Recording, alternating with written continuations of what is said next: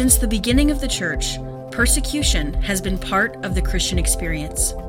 In fact, the Bible tells us that all who seek to live a godly life will be persecuted. Today, an estimated 360 million Christians are living under severe religious restriction. On this podcast, we share their stories. And we answer the question how can American Christians live as Christ in an increasingly hostile culture? The way of the persecuted is the harder way. And this is the Harder Way podcast. Well, hello, Harder Way people. I'm still Scott. And I'm still Mattie, and welcome back to the Harder Way podcast. We are here today and we are going to be talking about a biblical account that really shows us how we can live the harder way in even the most dire of circumstances. Oh, really? Yes, we are going to be talking about the tale of three young boys Hananiah, Mishael, and Azariah, or Oh. as you may know them, Shadrach, Meshach, and Abednego, or Rack, Shack and Benny for the VeggieTales generation.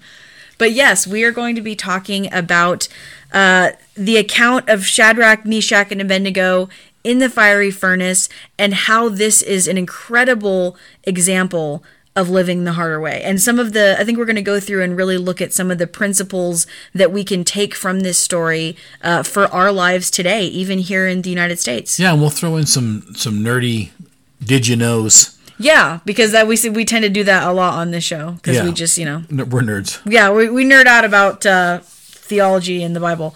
So, just to kind of give a brief overview of the story before we dive deep into it. So, these three Hebrew boys, uh, Hananiah, Mishael, and Azariah, uh, they were taken from their homes uh, into captivity by the Babylonians uh, when ba- when the Babylonians uh, took siege uh, over Jerusalem and, and Israel. So they were taken into captivity, and at this time, they what they would do in the captivities is they would go and take um, young guys who were supposed to be really smart, very capable, and then they would train them to serve the Babylonian Empire. Right. Basically.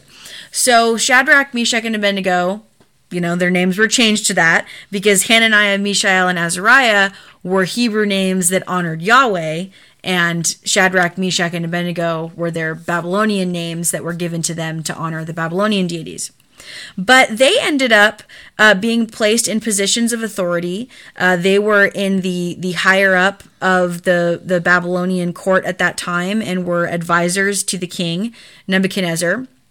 But uh, not long after they had been there, Nebuchadnezzar uh, commissioned for a large golden image to be built. A large golden image to be built, and he commanded that everyone worship it. Right. And this is I was like nine, 90 feet tall. 90 feet tall. So this is they were not talking about a little a little golden statue. We're talking about a huge golden it was statue. A big golden statue. yeah, how many I don't know how many uh how many stories that would be, but Yeah, You know, just as an aside right now, I think it's important to note that the, the, the people that were bowing down and worshiping the statue, they didn't think the statue was a god, and they, they didn't think that they were actually worshiping just a piece of gold, plate a gold plated stack of bricks or whatever it was. They, for them, it was a representation of a divine being in the spiritual realm. right. Yeah. Not that they thought that the the actual piece of metal was a god. Yeah, Yeah, exactly. Um, so what Nebuchadnezzar basically set up was that uh, when the this certain music would play, everyone was commanded at that time to bow down and worship this golden image that he had made.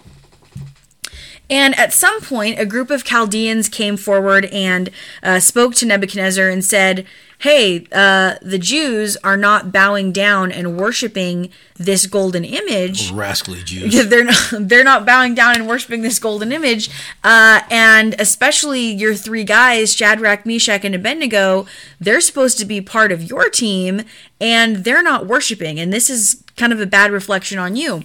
And so Nebuchadnezzar gets really angry about this. He calls in the three Hebrew boys, uh, as for some reason they tend to be referred to as the three Hebrew boys.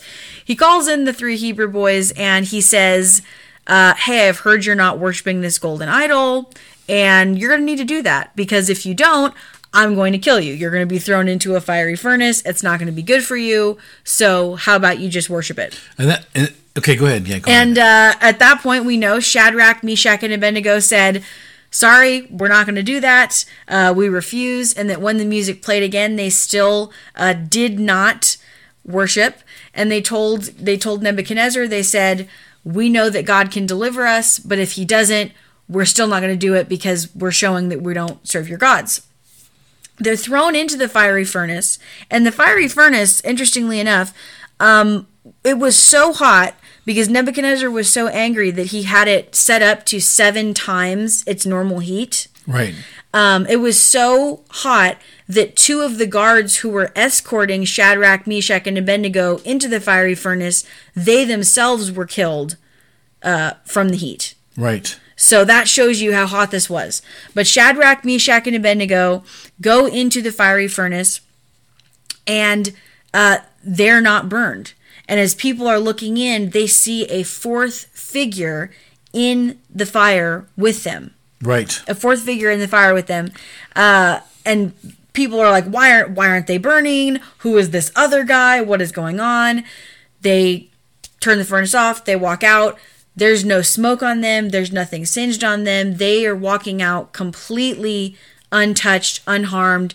At this point, this serves as a testimony to the true God. And Nebuchadnezzar says, okay, anybody who says anything bad about this God, who has clearly done a miracle, now you guys are going to be the ones who are in big trouble, not the ones who aren't worshiping the idol. So that's the very, very quick Reader's Digest version of the story. We're going to dive into different aspects of it, but just for those that may not have been super familiar, we wanted to get that kind of off the bat.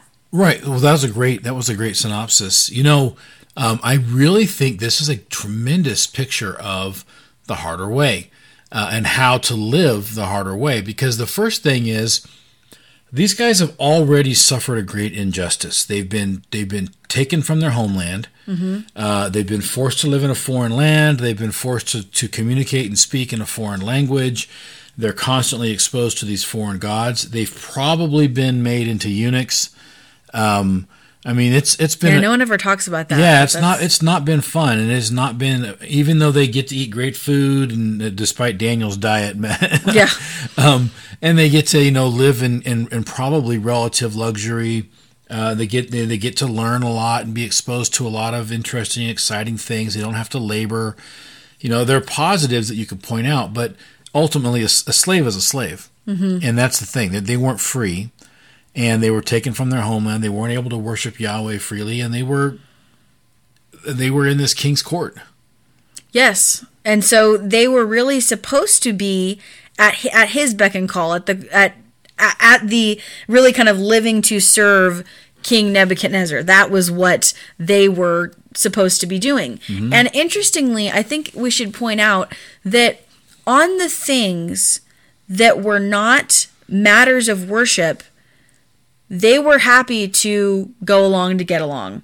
That they were like, okay, yeah, like we'll just make the best of this situation. God's allowed us to be in this situation. We'll do what we got to do. Right. But the second that it goes from matters of culture, matters of preference, matters of their rights being taken away, the second that it goes from that to now you have to worship false gods, They formed a protest. They tried to lobby the government. no, why are you laughing? No? Why are you that's laughing not at what they did at all. What did they do? They do? simply said, we cannot comply. We cannot compromise our worship of the one true God. So, and that can be governments. And speaking more in a modern context, governments can label that. They can say, "Oh, you're you." They can put you in some you know, wicked category that you really aren't a part of. Um, when you say, "I'm," we can't comply, but that's really where our resistance, our protest, our that's the extent of where Christians are to fight. Because we talk about the three temptations: Yeah, the fight, flee, compromise. compromise.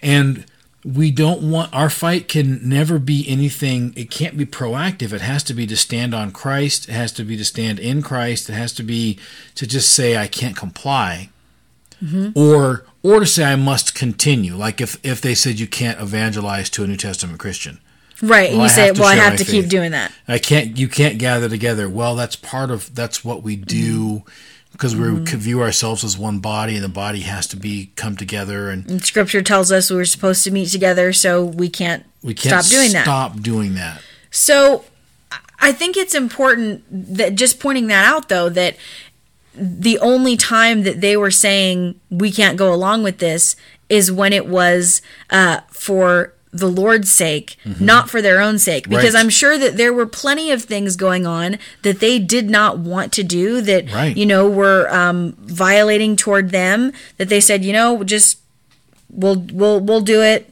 whatever you're the one who's in charge but when it came to matters of spirituality they said no we can't comply and i think it's also a difficult sometimes for us to conceptualize when we think about worshiping idols because to us it's very easy to say oh yeah if if someone told me i had to bow down and worship a false god i would never do that. Here's here's the part that you're not going to want to hear. You're already doing it Okay, now we're here. We go. Now we're, now we're going from preaching to meddling. Here we go. you're you're already bowing down and worship and worshiping false gods i can almost guarantee it because all of us are guilty of that in some way or another because no I, I can pretty much guarantee that none of you are actually bowing down to a golden statue but many of you are probably bowing down to the idol of security Many of you are probably bowing down to the idol of being well liked. Many of you are probably bowing down to the idol of reputation, to the idol of safety, to the idol of uh, being viewed as a good person, bowing down to the to the idol of uh, of wanting to just go along to get along. Well, I actually know the names of the five the five idols of this age. Okay, Personal names like The- Jim, the- the Sally. descriptions come close, close. Look right. Mm-hmm. Act right. Mm-hmm. Feel right. Mm-hmm. Make God do what I want. Yeah. Be safe. Mm. Those are the those are the, really the idols of this age, and um, we do it surprisingly consistently. Uh, in our in our we we bow down to them, and that's but really the idol in the time of uh, of of the story that we're sharing of this historical account is um, it's a physical uh, object created by men. Now, remember, the people who took this worship of this idol seriously, they knew it was a physical object created by men. They weren't surprised by that. It had a one to one correlation in their minds to a spiritual being. And so they weren't their view was that the that the physical world was a shadow of the spiritual world. And so whatever they did to something in the physical world that was representative of the of the of the spiritual world, then it was the same as doing it to that thing in the spiritual world. So there's a little statue there, and you put oranges at the statue, like we see in some of the Chinese restaurants. Well, you're you're feeding that person in the spiritual world, or you want to give them money so they have some pocket change in the spiritual world, so you burn up the money. I mean, that's that's you're translated into the spiritual world. So there wasn't like these people thought this thing was actually something. They just knew it represented something. And that's why the three hebrew boys couldn't worship it because it, if it was just a golden stick you could say oh, i could play along.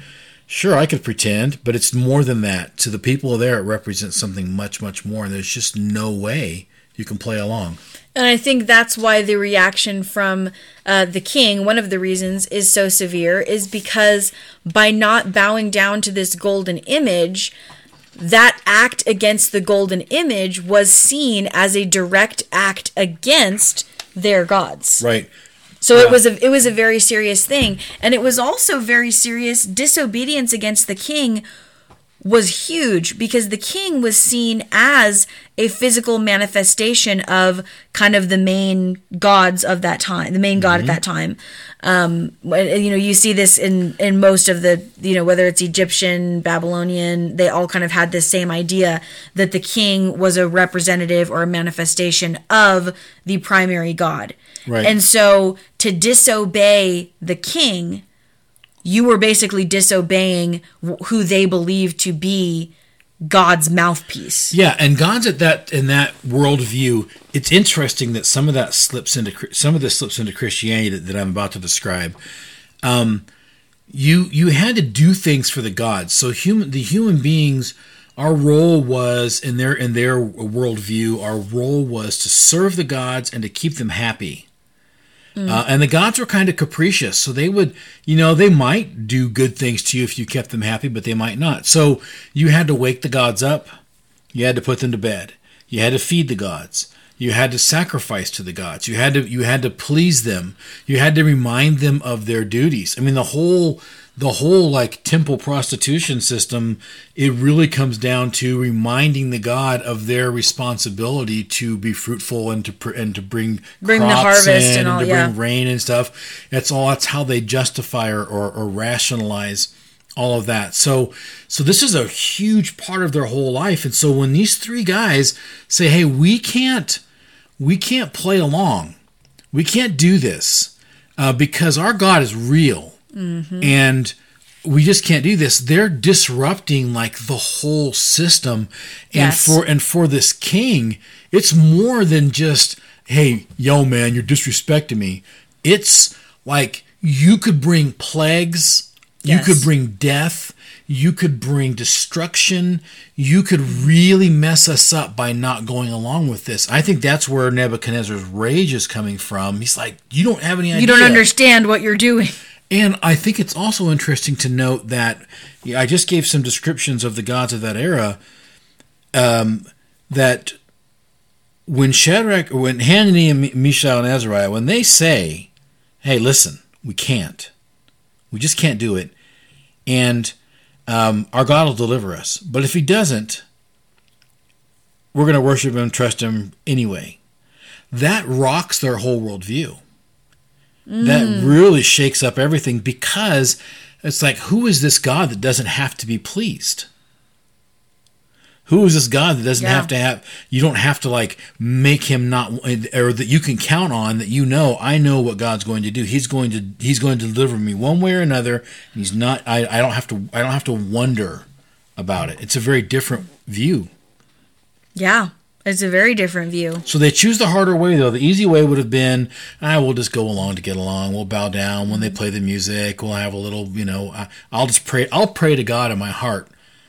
Uh, I'll pray to Yahweh in my heart while I'm bowing down in front of that statue. That'd be the Yeah. easier, easy way, wouldn't it? It would be the easier way, and I think that's kind of what we see a lot in our society is a lot of people doing things that are unchristian and being like, "Well, I'm just doing them Christianly, so it's fine." Right. I'm just kind I'm I'm thinking about God while I'm doing it, so we're good. Like, you know, that's kind of a dangerous place to be. But we see that Shadrach, Meshach, and Abednego, they do tell Nebuchadnezzar, we know that God is going to deliver us. Because they, we know that God's going to deliver us, but even if he doesn't, we're not going to serve your gods. Let it be shown that we will not worship the golden image which you have set up. And this is huge because they're saying that they're going to trust God anyway. That this is really kind of a statement to God's sovereignty. That they understand that God is the one who is in control and He's the one who's going to decide uh, if it's in His will to deliver them physically in that situation or not. And that that doesn't make Him any less God. That doesn't make Him any less good. And I think that's a concept that believers from the beginning and even still to this day struggle with conceptualizing yeah. that it's really hard to understand that just because God does not take you out of a particular situation, just because God does not heal you from a particular thing in that moment when you want him to, that that does not make him any less good and it doesn't make him any less God. Right. Uh, I think a lot of you know mythical worldview, ancient kind of god worship has has kind of s- seeped into Christianity. Uh, and with these ideas that if I pray the right prayer, if I say the right magic phrase, if I read the right scripture out loud, if I if I remind God of His promises, right? If I do that, then He's going to do what I want. Yeah. And, and That's and witchcraft. That's witchcraft. That's not Christianity. Um, God is not for you to control. God is beyond us and is for us to worship and have a relationship with and to serve. We are His stewards in this world. We are not the owners of anything. And so I feel like Shadrach, Meshach, and Abednego, uh, I feel like they had an idea, an understanding of themselves as stewards. We're not, we're not in control. We're not the bosses, but we know what we can and can't do, and we're not going to do this. We just, we can't do it. So they didn't fight. No. They didn't flee. No. And they didn't compromise. And and they heated that fiery furnace up. The picture looks kind of like a beehive. They actually have some of those up about 30 minutes north of us. Uh, on the side of the road, you every couple miles there'll be furnaces, kilns where they used to make. I guess they made bricks there, um, and they look like giant beehives. Uh, they still using that same technology 2,000 years later, and um, they heated that things up seven times its normal heat, and you know even the guards died just trying to get the guys in there. Mm-hmm. That's how that's how hot it was. And so you imagine what it must have been like to be those three guys. Then they're like, well, we didn't, we didn't, uh, we didn't bow down, we didn't worship, and then now they're going towards the furnace, and they're like, okay, God, any minute now. All right, Lord, He's going to get us now. okay. And then you see the guys that are putting you in there dying. So that means if the guys that were going to put them in died, either they pushed them in and then they then pushed the Hebrew boys in, then they died, or they died and the boys had to finish walking into the furnace themselves. I don't know which. Mm-hmm. Yeah, one. we don't. The Bible doesn't us. tell us how exactly. But either way. I imagine they were like, "What is happening?" And then they see somebody. How do, how does the Bible describe the person that's in the furnace with them? Well, when Nebuchadnezzar sees a fourth person, he actually describes this fourth person as having a form like the Son of God. And so we we don't know for sure was this an angel or was this a Christophany, like a pre-incarnate Christ. But I think there's a really and pre-incarnate means before he came in the flesh, you know, in the manger in Bethlehem and all that. Um, I think that the thing that's really important for us to recognize here is that when we don't fight, we don't flee, we don't compromise, but we walk by faith, we trust in the Lord, that God is going to show up in ways we may not have expected. Because I really doubt that these guys had any idea that they were going to wind up in this crazy hot kiln and then Jesus is going to show up and hang out with them. Right. And then they're going to come out the other side not even smelling like smoke. I don't think that was what they were thinking of when they said, Our God can deliver us. Right. I mean, I would assume they were probably thinking that it would mean that Nebuchadnezzar would change his, that God would move on Nebuchadnezzar's heart and have him change his mind, or, Or maybe the statue the- falls yeah, the- over. yeah, something like that, or the you know the the furnace burns out, like they can't they can't they can't that get the been cool. the furnace just stops stops being on fire. Right, right. And so I think we can learn from that that when we choose the harder way, when we walk by faith, when we say, "Okay, I don't know, but God knows," because that's what they that's where they wound up, right? Mm-hmm. They really were saying to Nebuchadnezzar, "We're going to trust God. We can't do what you're asking us to do. What's mm-hmm. going to happen? We don't know, but God knows." But either Right. way, we're, but no matter what happens, we're going to walk by faith. We're going to trust God. That is like the quintessential harder way. And if we can choose that, we can know with confidence that we may live, we may die, we may suffer, we may not. But we can know that for the confidence that the Lord will be with us and that his will will be done. So he mm-hmm. doesn't always promise to walk to deliver us from the fires. Sometimes he walks with us through the fires. He doesn't always deliver us from the flood. Sometimes he keeps on our feet on solid ground in the midst of the floods. Sometimes mm-hmm. he parts the sea and sometimes he has us swim through it, right? Yeah. And but he's always with us. So we I think we have to stop trying to micromanage God. Yeah.